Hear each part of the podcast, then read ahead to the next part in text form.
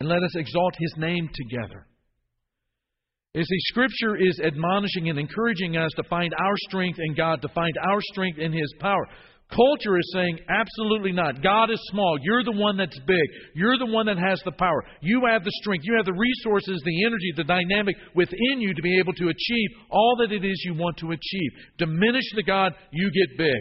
The psalmist says no.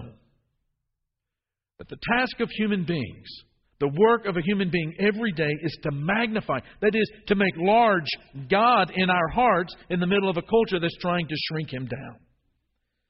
Part of the daily discipleship regimen is, is just enlarging him, getting God big and vast and immense and profound in order to dwarf the challenges of the day. It's learning the truth that we are taught in a children's hymn. Our God is so what? Big, so strong and so mighty, there's nothing our God cannot do. Do we believe that? The point is this disciples have to put away the shrunken God. And this is where the story of Gideon becomes relevant. As the story begins, you know, the, the Midianites are terrorizing Israel. They are bent on destroying the economy and bringing Israel to her knees. They're not just wanting to wield power, they're wanting to suck the energy out of Israel, trying to bring it to collapse. And Israel is pretty close to that collapse. The people are living in caves, they're living in the clefts and the rocks. And in verse 11, Gideon, who is uh, the, the hero of our story, is in a wine press, but he's not making wine. What he's doing is threshing grain. He's in that wine press trying to hide from the Midianites the food that he's trying to salvage to save his family. And while he's down there, you know what he's doing? He's thinking about what the prophet has said. You remember that there is this cycle where the people go into idolatry, the Lord gets mad, He delivers them into the hands of, a, of an oppressor. They begin to struggle and they begin to suffer, and in anguish they cry out to God. God hears them and saves them and shows Himself to be beautiful again and again and again and again. That's the cycle throughout Judges. Except this time, at the beginning of chapter 6, he sends a prophet. He says, Do you not remember who it is? It's not God who is like all of these other idols. It is God who brought you in love out of Egypt in the Exodus. The prophet says, It was I who brought you, speaking for God, the God of Israel, who brought you up from Egypt and brought you out of the house of slavery. I delivered you from slavery. I delivered you from the hands of the Egyptians and from the hands of all your oppressors, and dispossessed them before you, and gave you their land. And I said to you, I am the Lord your God. It's about this time the angel of the Lord comes and sits under the oak of Ophrah and watches Gideon. And then he appears to Gideon. And he says in verse 12, The Lord is with you, mighty warrior.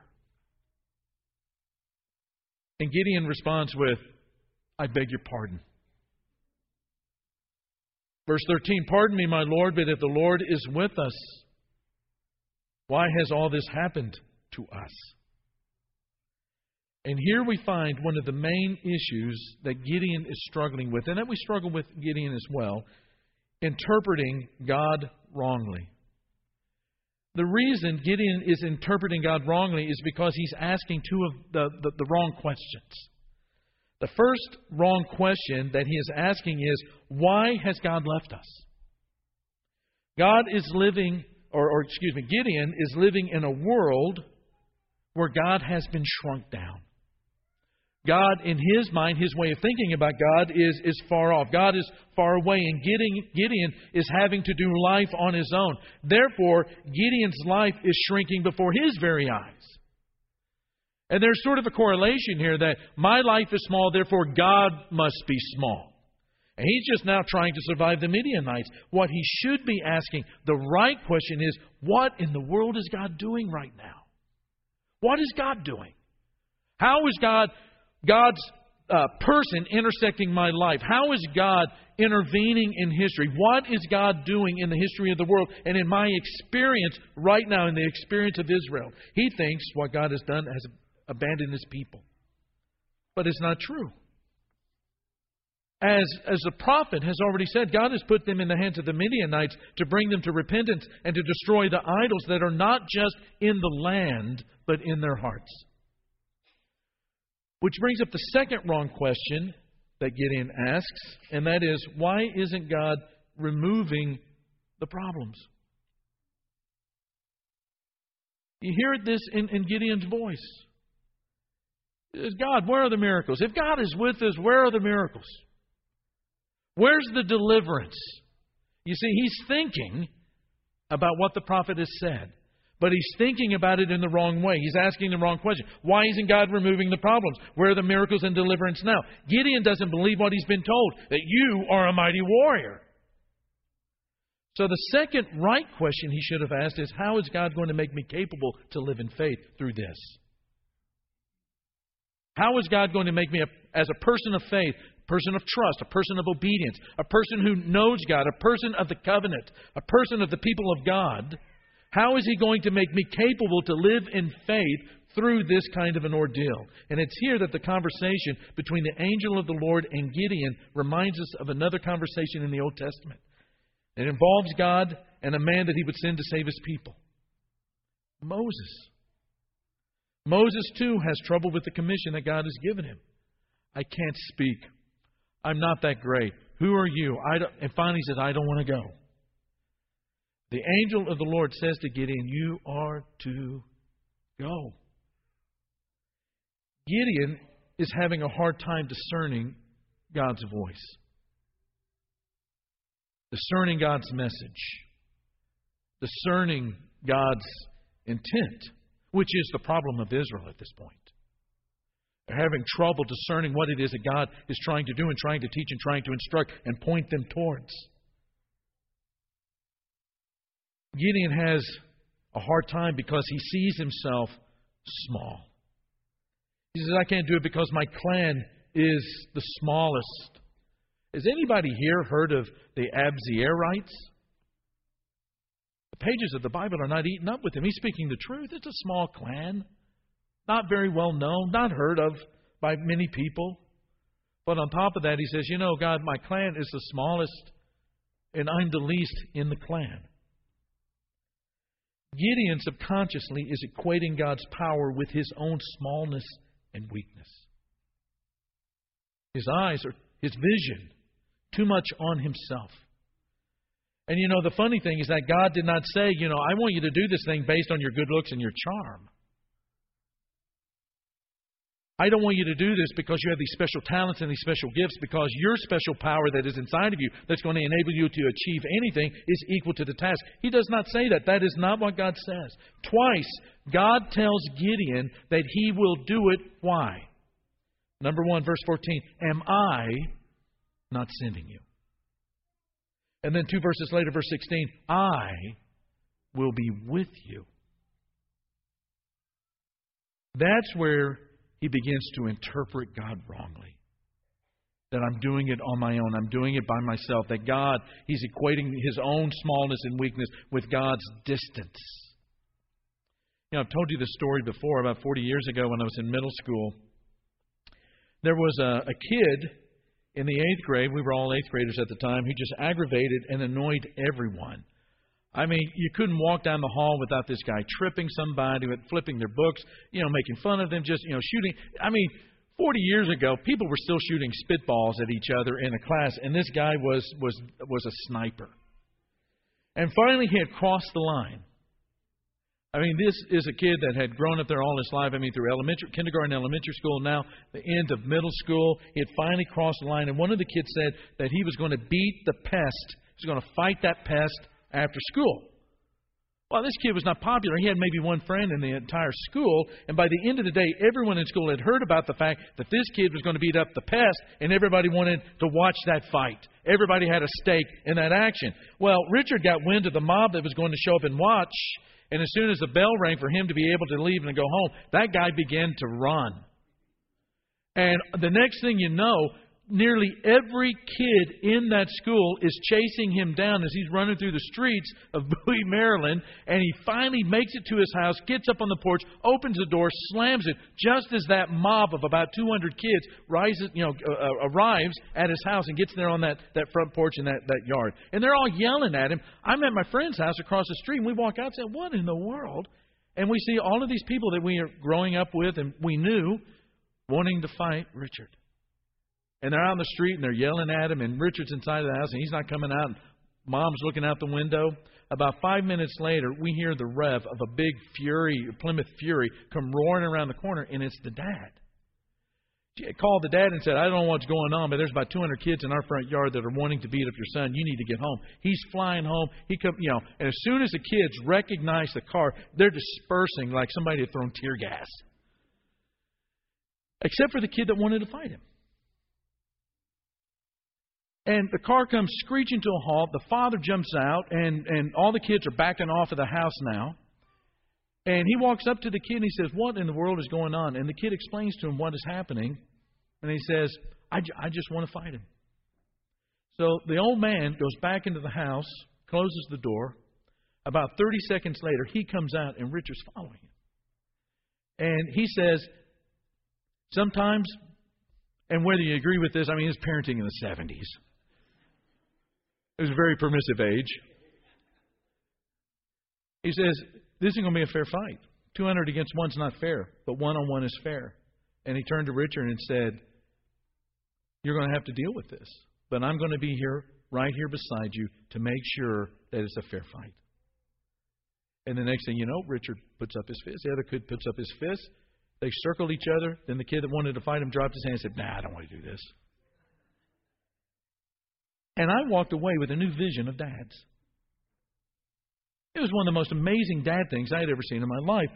The thing that I walked away from is fathers can make you brave. Fathers can make you brave. This kid was willing to do what he was scared to do because he was outnumbered, because he was by far not even close to the size of most of the kids that were out there on his, on his front lawn. But this kid was willing to do what he was scared to do because he had a great big father standing beside him. And literally and physically, he knew that he was not alone.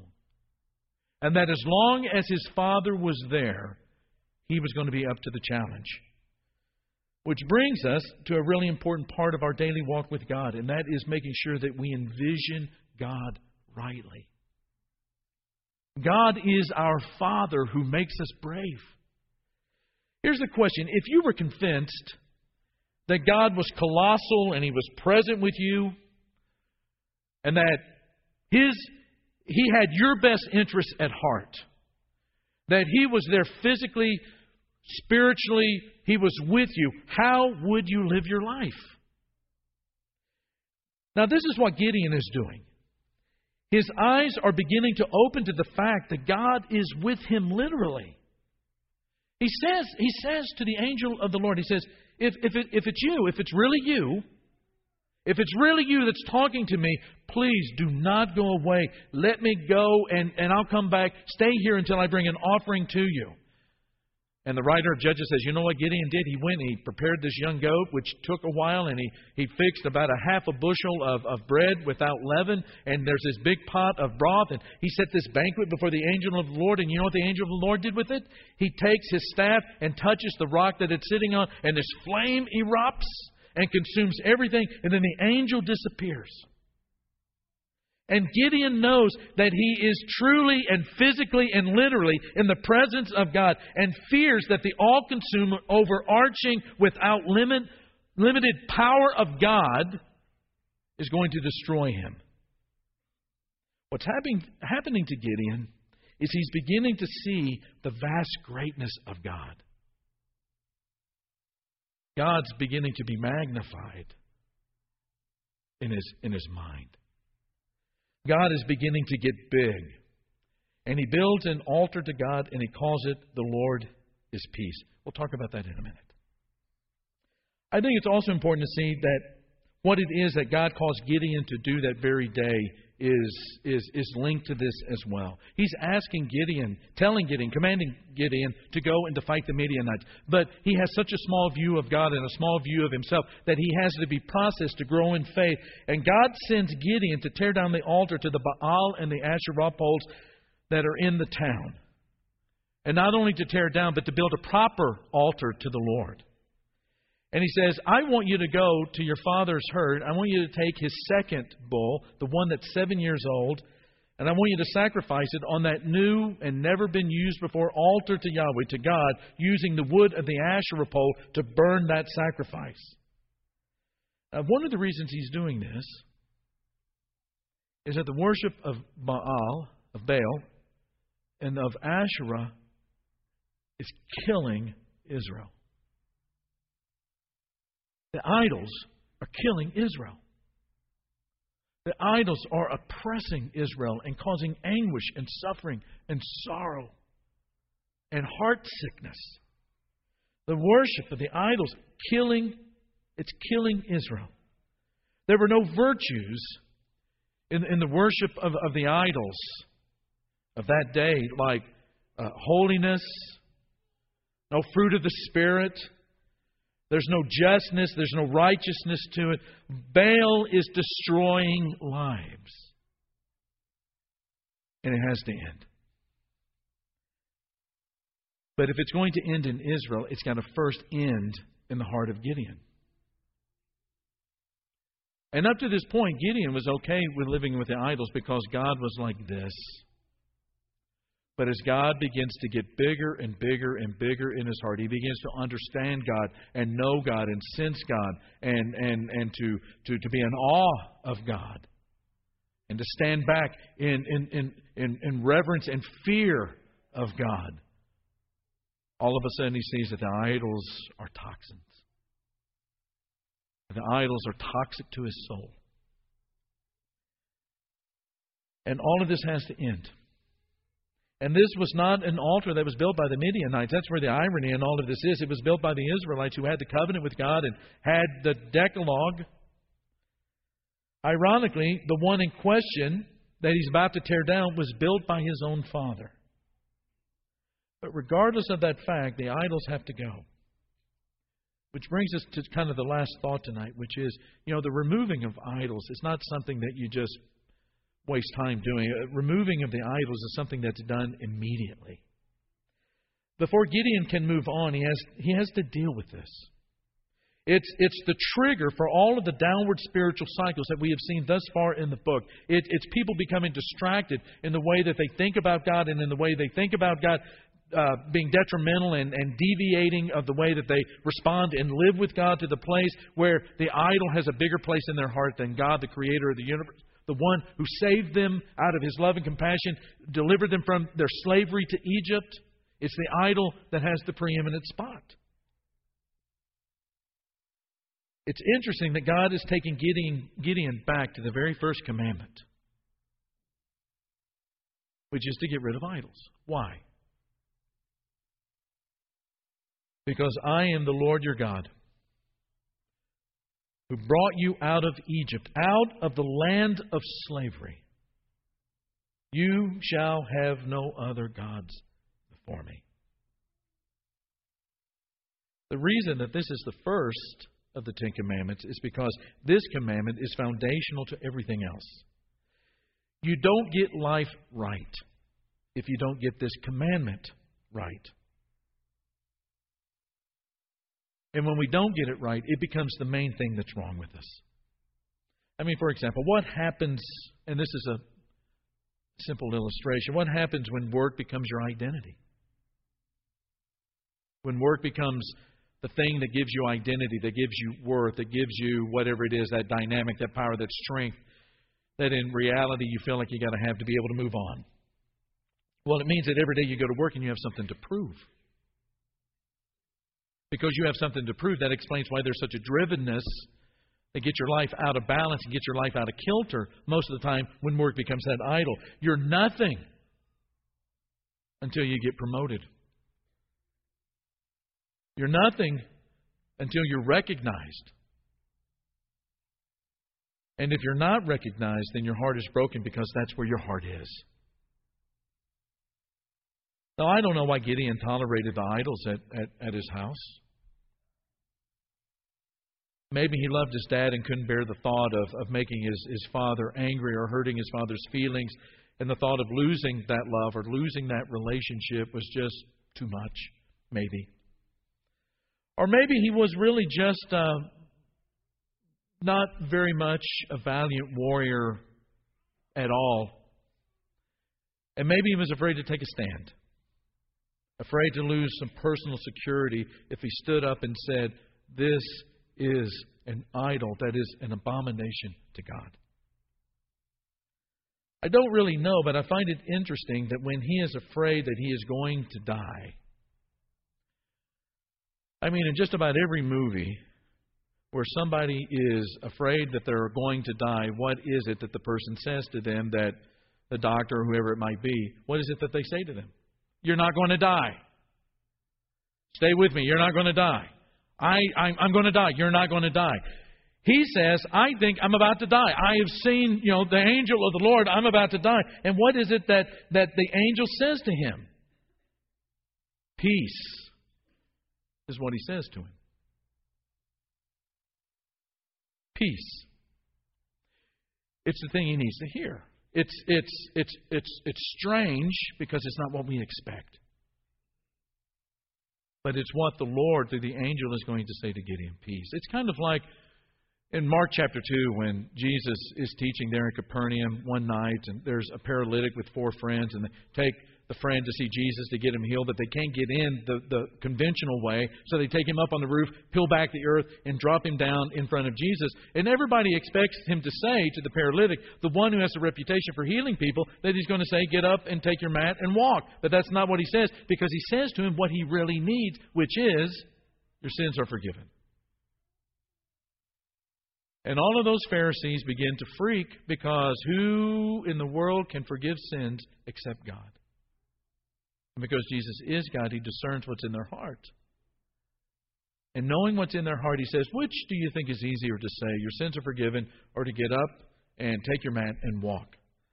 But that you might know that the Son of Man has power to forgive sins. Turns to the guy and says, Get up and walk. Gideon thinks he's about to die.